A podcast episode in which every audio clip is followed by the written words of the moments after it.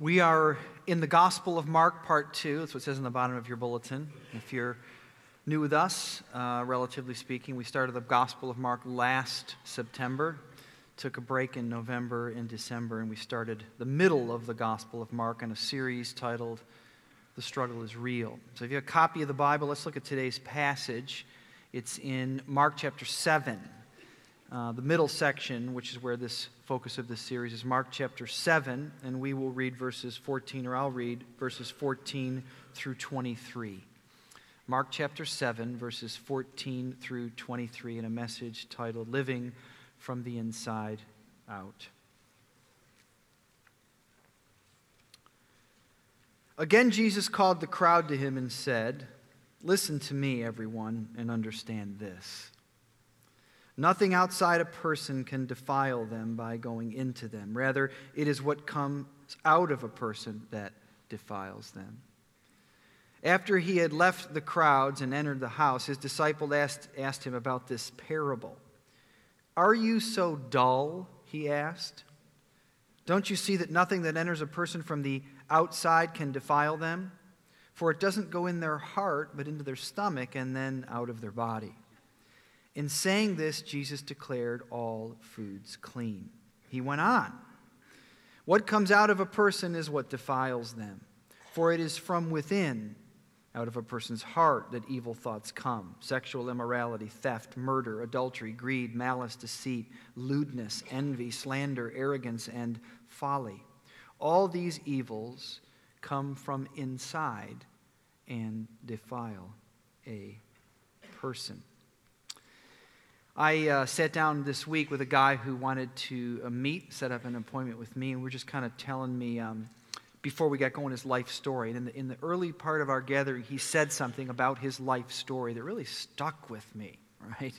Even later. And he said this, talking about just his, his growing up years. And he said, um, he said, Pastor Rob, when I was young, young kid, maybe a pre adolescent, he said, My mother said to me, You will never amount to anything. And then he said this. She said, he remembered this. She said, You're going to be one of those guys who ends up cutting keys at Fay's, okay? Which, if you're old enough to know, that was a drugstore here uh, many moons ago, okay? But I just thought to myself, right? We went on. But I thought, what a, what a, what a um, powerful thing to say to someone, right? I mean, to say to your child, your eight or 10 year old, you will never amount to anything. Think and he remembered that, right? Here is 25 years later, whatever it was. He's remembering. I wasn't asking him questions about his upbringing. He was just sort of sharing me in a short way his life, and he's and he remembered that thing that his mother said to him. Now, as I thought about it later, I was just thinking about my own life. Like this guy, I um, uh, part of his story, grew up in a, in a, single parent household. I lost my dad when I was um, very young, died uh, when I was very young. But, I, but this is the difference between one thing that was different. I thought to myself, you know, my mother, she was um, you know, uh, not perfect like no mother is, but my mother, I could not ever imagine my mother ever saying those words to me. I mean, she was, she would, she was very encouraging when it came to, you know, what you're going to do with your life. You know, uh, she, no matter what it was, you know, my, I want to be a rock star. Okay, great. You know, you, I, I, support you. I would never imagine my mother ever saying those words uh, to me that was this man's mom said to him. However, as I thought more about what he said, right? Even though my mother never said that to me, I don't remember anyone, teacher, student, brother, sister, I have five older siblings. I don't remember anyone ever saying those words to me. However, to be honest with you this morning, I do know that I thought those thoughts about myself more than one time over the course of my young life, right? You'll never amount to anything. And what Jesus affirms here, right? I sort of started in the middle of this passage for sake of time, is this. He might have a difference of opinion upon how, uh, with, the, with the religious leaders, on the fact that all of us are defiled, right? That all of us feel like there's something wrong with us or there's something just, you know, that's not, that doesn't, I, I just have this sense of unworthiness either before God or even before other people. He has a difference of opinion on why. But what Jesus is affirming, if I take him at face value in verse 15, is that all people are defiled, right? And it's nothing outside a person can defile them by going into them. Rather, it is what comes out of a person, a person, that defiles them. Here's the point feeling defiled, feeling like there's something fundamentally wrong with me, that I'm unworthy, let's say, of, if not God's acceptance, also uh, acceptance of other people. According to Jesus, it's a universal problem. And there's no differentiation, right? He doesn't say, he doesn't say um, rather, what comes out of a uh, white person what comes out of a woman? What comes out of a black person? What comes out of a Jewish person? What comes out of a religious person? What comes out of an American, right? There's no differentiation. What comes out of a person, all people, defiles them, right? So here's what he's saying listen, some people in this room, and I know some of you, some of you actually had very good parents maybe Christian parents who loved you and nurtured you and encouraged you. And you know, what I what this man heard that I met with, I mean, that never would even you would never dream of hearing that from your parents. I mean, you couldn't even imagine it, you know, ever saying that. Some of you had very good parents who encouraged you, even pointed you to maybe faith in Jesus. Some of you had not so good parents, right? Um, But all of us have, uh, and Jesus says, are defiled, regardless, right? I have a couple of my small group the other day. Um, maybe it was a week or two ago. We were, I don't even know what we were talking about. Somehow we got talking about um, just maybe someone's problems in the group, and we're just praying for each other. in this this couple that I know, the woman said to me, she said, "You know, you know, I'm the pastor, her pastor, but uh, uh, you know, I've known her and her husband for a long time. She goes, she goes, you know, she goes, it must be true. Is it true, you know, that, that you, sometimes people are just talking to you about their problems, right? It's what you, part of what you do for a living. Are there ever times where you just want to just, you just want to shout out and just speak out and go, listen, friend, I have no clue how to help you, you know? She said, have you ever, you must have thought that. And I said, I looked her in the eye and I said, Only with you. uh, now, all the, the, the, the truth is, all of us are defiled. But here's what's interesting. Here's my point.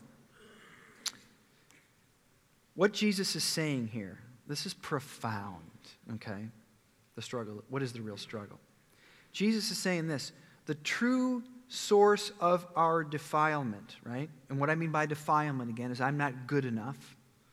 Uh, there's something fundamentally wrong with me, right? A feeling that I have or that you have. Does not come from another person. And it does not come at all from the outside world. Another person in your life could be a parent, could be a friend, could be an old boyfriend, could be an old girlfriend, could be a criminal, could be a predator. Another person in your life can exacerbate the problem. Another person or a circumstance a bad circumstance, a health reversal, a job thing, a, you know, a, an earthquake, another circumstance can bring those things to the surface in your life. But Jesus says, if we take him at his word, nothing, nothing outside a person that's nothing. No other person, no other thing, no other TV show, no other experience, no other. I didn't make the basketball team. She said no. I lost the job. I'm too short. I'm not good looking. Whatever the case may be, nothing outside a person can defile them, right? It's pretty profound. Here's the point. And many of you know this, especially those of you who have kids. You don't tell your first lie right? Remember, everyone knows, you know, the first time your four year old tells you a lie or something? I don't know. You don't tell your first lie and then become a sinner. You tell your first lie because you are a sinner, okay? This is pretty important. And it's not just important for children and how we think about children, it's important how we think about ourselves. Why is this important to know, okay? That we all have a feeling that we are defiled. It's, it's important to know because, this is the heart of the passage, because of our struggle, the struggle is real, to get clean, right? Because the truth is, I don't care how rich you are, how sophisticated you are or aren't, or I am or aren't, all people are defiled. That is, they don't feel good enough. They feel that there's fundamentally something wrong with them. It's part of the human condition, is what Jesus is saying. And but what, what we are all doing, Christians and non Christians, is we're trying to come up with strategies to get clean, right? And Jesus wants to say to his disciples, and I want to say to you as modern disciples, what, are you, what kind of strategies are you working? Right?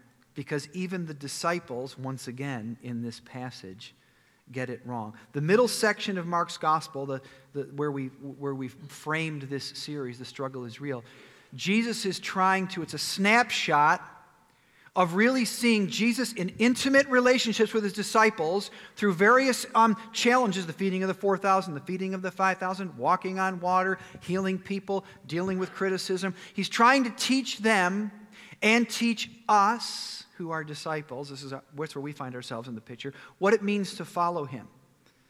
And what he's trying to say to his disciples is listen, I want to, I want to encourage you about what the real struggle is because many people not only outside the church, but guess what? Inside the church. This whole passage, it's a little debate and controversy. He's doing it with religious people. This is an insider conversation, and many people, including many church people, are fighting the wrong things in their lives. We're spending our best energies trying to, you know, um, manage the, the challenges in our life. We're fighting the wrong things we're putting our best energies at the wrong things. You know, you know as, as Paul was saying in Ephesians, you know, we struggle not against flesh and blood. We're putting all our energies in a certain way. It's not really focused on the real struggle. And as a result, we're not making any progress in our life. Right? And that's what Jesus is warning against here the struggle to get clean. Here's the big idea it's very, it's so simple, you know, it, it could be um, it couldn't be any simpler, but I would, I would challenge to say simple doesn't mean that you do it, right? Here's the principle working from the outside in will not work, right? If you're trying to deal with the fundamental defilement in your life, that is to say, the underlying feeling, even if your parents never said it to you, that you're not good enough, that there's something fundamentally broken about you. And you say, this is, and, and you're trying to fix it from the outside in, it is a broken strategy. There is a, there is a controversy that starts this. I didn't read it for sake of time. You could read the whole chapter if you have some time. And the controversy that Jesus you know, makes this declaration in verse 15 nothing outside a person can defile them by going into them, rather, it's what comes out of a person that defiles them, is based on an earlier controversy. And the controversy has to do with the religious leaders looking at Jesus' disciples who are not washing their hands before they eat now. You might say, that is so silly. And these people, they're, they're, they're always focused on the wrong thing, but before you get too quick to judge the religious leaders, He's not just saying, you know, we looked in the window and we saw at six o'clock this family, Peter's family, wasn't washing their hands for dinner. That's not what he's saying. He says in the opening paragraph, I didn't read it, but he says, when it comes to ceremonial washing, verse 3, the disciples aren't doing it. So this isn't just some willy nilly, you know, they don't do they don't do what we do in my home. What they're saying is the Old Testament did have very strict um, prescriptions for how you worship God. And as people came to come to the house of God, it was called a temple, not a church building, there was a series of washings that took place.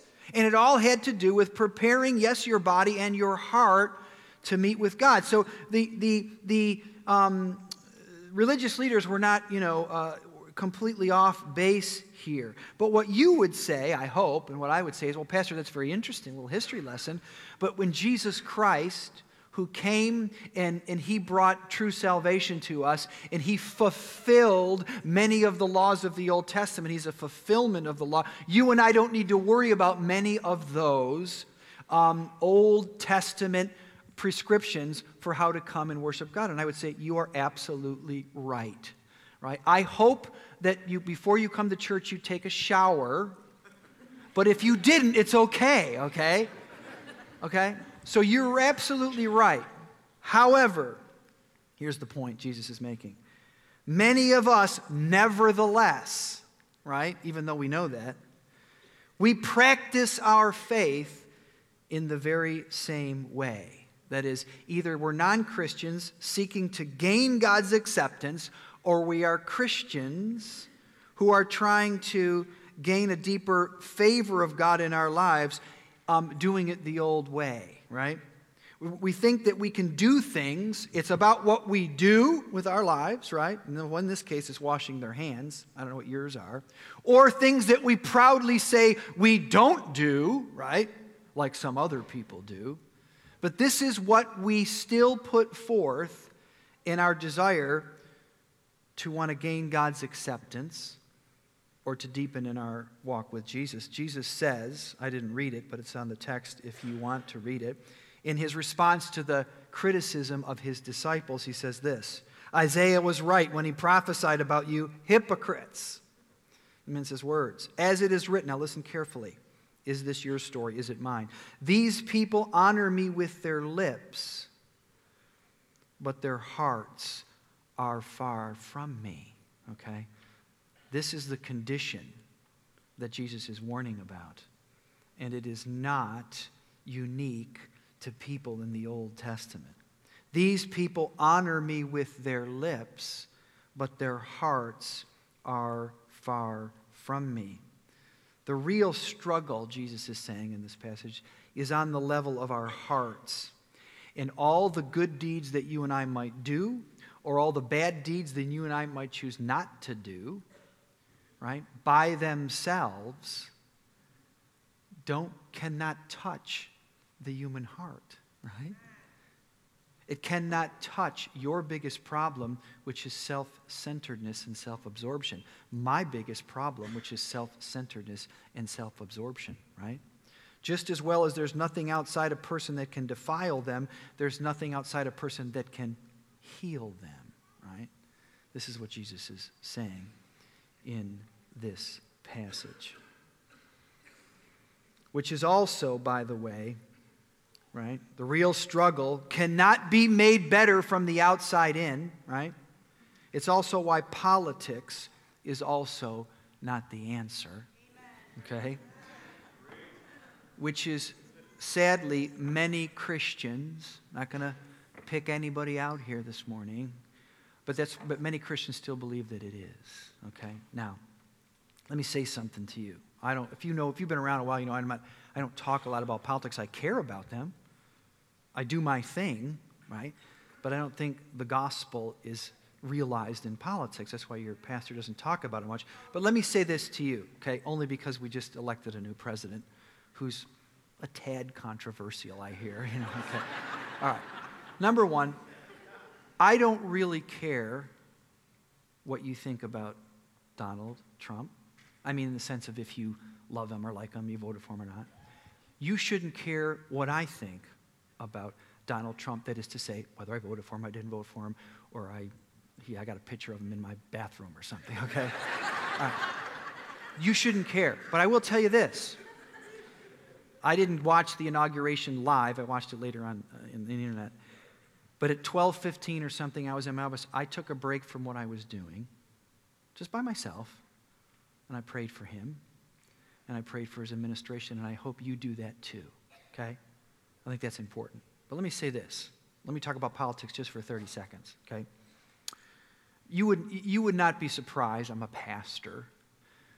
I'm generally speaking conservative. Okay, whatever that means, right? Generally speaking. But I would say this to you. That's no surprise to you. I can say this with all of my heart. Conservatism is not the answer, okay? Because conservatism, it's from the outside in. So, do I want our country to be better? Yes. Do I want to? Of course, I want good for our country and for your kids and for this in our community. Of course, I do. But it's not the answer because there's nothing outside of a person, right, that can defile him. That means there's nothing outside of a person in this world that can solve their fundamental problems, right? It's just not. It's, it's not going to make a difference to the real problem. That's what Jesus is talking about. Verse 20 he has to kind of say it twice. He went on, right? I'm so glad Jesus goes on because we're so dull, right? Are you so dull? That's his words, not mine, right? He went on. What comes out of a person is what defiles them. Right? He's going to give you some deeper understanding of this truth. For it is from within, out of a person's heart, that evil thoughts come, right? That's the problem. Soak that in. Happy New Year, you know. All right, soak that in. Not to make you feel bad, but it's about understanding what the real struggle is. That's the point, right? It's not about making you feel bad. It's trying to understand what the real struggle is in our lives. The answer to the uncleanness in my life, you say, Pastor, you have uncleanness in your life? You're not sinless? You don't walk on water? No. okay, I'm sure you didn't need to know that, or you didn't need to, to wondered that.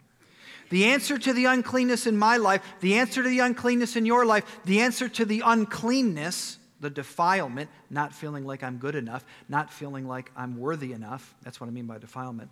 For the people around you in your life is the gospel of Jesus Christ. That's it, right? And the best and only way to reach myself in deeper transformation and to reach others is through the power of a transformed life, okay? And that only happens when, my final point, when we learn to live from the inside out, right? That's what Jesus is talking about. There are many Christians, many Christians, maybe some of us, who still haven't figured this out.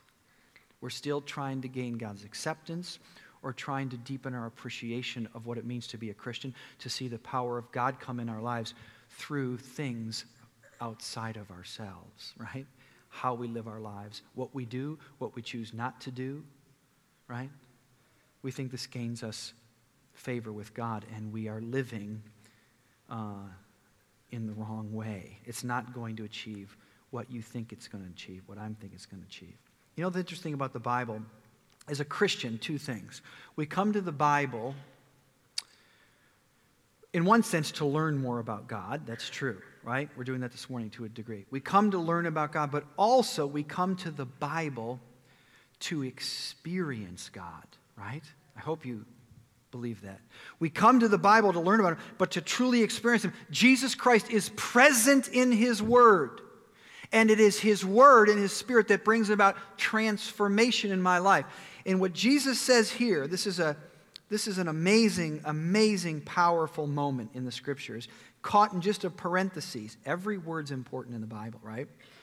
For it doesn't, verse 19, Jesus is still trying to unpack this principle. For it doesn't go into their heart, but into their stomach and out of the body. This whole idea about what. now, watch the parentheses. In saying this, Jesus declared all foods clean, right? he's saying something pretty fundamental here. That drawing near to, you know, the, the, the, the, the Pharisees, they had it right when they were worried about washing of hands. Because drawing near to God is serious business. God is holy, right? You know the thing called the temple, the Holy of Holies, the Old Testament church, so to speak? There was an outer court, an inner court, and then what they called the most holy, or the inner inner court in the inner, inner court, right, where they said the presence of God was in some way, they call it the Shekinah glory, those of you who know the Old Testament. Uh, the only one person could go into the inner court only one time a year. It's called the high priest. And he would go in there, he had elaborate washings and elaborate, uh, uh, you know, cleanliness. And he would go in there just to sprinkle blood on uh, the, the um, mercy seat there one time a year. That's how serious it was to draw near to God in the Old Testament. But in the sacrifice of Jesus, it's only in the sacrifice of Jesus that the real source of our defilement is dealt with, right? Not only for non-Christians, but for Christians. 1 Corinthians, 2 Corinthians 5.21, he became sin for us, that means he was judged. He became sin for us, or the judgment for sin. Now watch this carefully. So that we might become the righteousness of God. Now what does that mean? He's saying, listen, in one sense, if you've trusted Christ as your Savior, the moment you trust Christ in a true way, put your faith and trust in the finished work of Jesus, He became sin for you. In some ledger in the sky, God writes your name in the book of life, and you've been transferred in, in some way from one destiny to another destiny. I believe that with all of my heart. However, yeah, amen. Okay? But, however, that doesn't necessarily mean your life changed at all. Okay? He became sin for us who knew no sin that we might become the righteousness of God. Practical righteousness, right? Not only going from a person who was on their way to a godless hell to on their way to eternity with God. That's one part of it. The other part is now, God, make me and change me to be more like Jesus. Okay, that's another story. And what Jesus is trying to say here is what got you into the kingdom is what's going to help you advance in the kingdom, right? And there's nothing outside a person that's going to help you because your defilement is only a problem of your heart, right? It's of your heart. Back to my story. This friend said to me, he, he, didn't, he didn't come in to tell me his backstory. We were just getting to know each other. But he said, Pastor, I, I want you to know something about me. He said, even though I had that very difficult, challenging upbringing, he said, I want you to know that I eventually went to a great college. He named it. When I was at that college, I met the woman that changed my life. I married her. And not only was she an amazing woman, she also led me over time to faith in Jesus. She's the one that led me to this church. We have three wonderful kids. And I want to tell you right now, almost tears, despite my bad up, you know, starting point, God has truly blessed my life in an amazing way. I said, Awesome, awesome. Now, to the point of why I'm in your office. The reason I'm in your office is because a month ago, I lost my job. First time in my life. You know, all's well. And he said, despite all these blessings, I'm finding myself experiencing a level of emotions that I thought were gone. I found myself being really angry of it all people, my wife, who's the greatest thing that ever happened to me. And I'm just coming to grips with trying to understand this moment that I'm in, right? This is what I said to him. Remember what you just said about those blessings that you received. If you didn't earn those blessings that got you to this moment where you're acknowledging, I'm only here because God picked me up and dropped me into this beautiful life. If you didn't earn those blessings that got you here, don't think for a minute you have to earn the blessings that are going to get you to the next place in your life, right? That's the key, right? This is what Jesus is saying.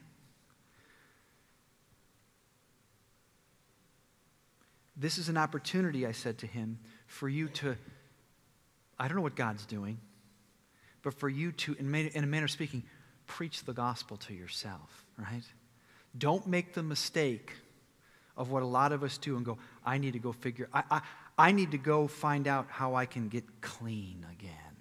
I need to go find out a way in which I can take my life back and figure out, you know, what do I need to do? Where do I need to wash? So that I can gain God's acceptance? Where do I need to wash so I can gain God's favor, right? How can I earn favor with God? I said, don't make that mistake.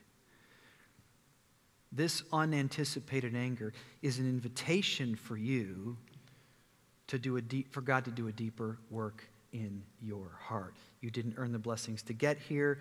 Don't try to earn the blessings to go where God is leading you.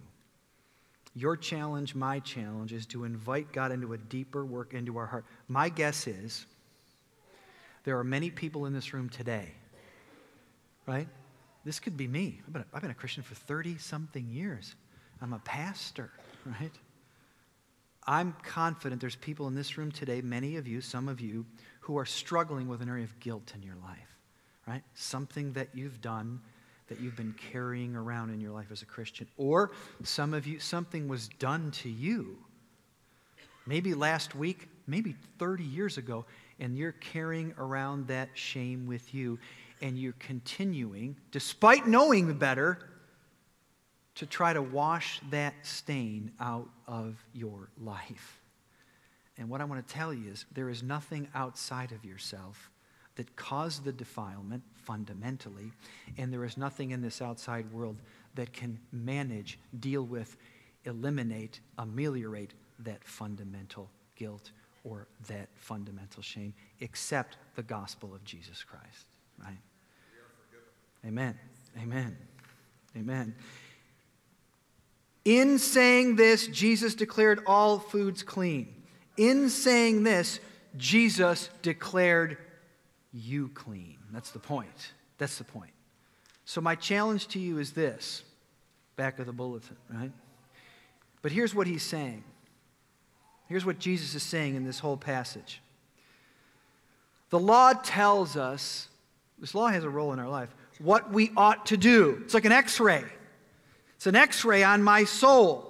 The law tells us what we ought to do. Husbands, love your wives. You know, uh, you know, honor the government, whatever the case may be. Pay your taxes.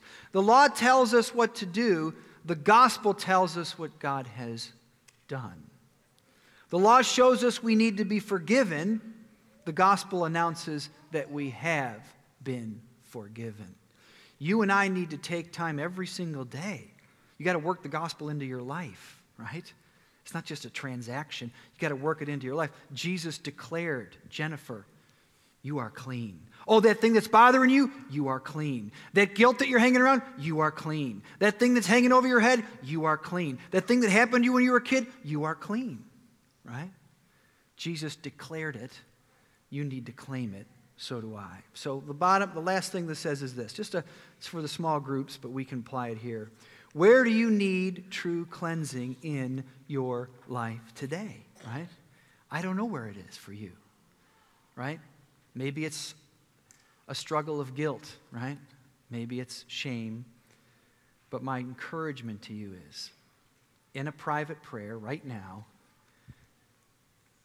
claim the gospel in your life. Claim the words of Jesus I have declared you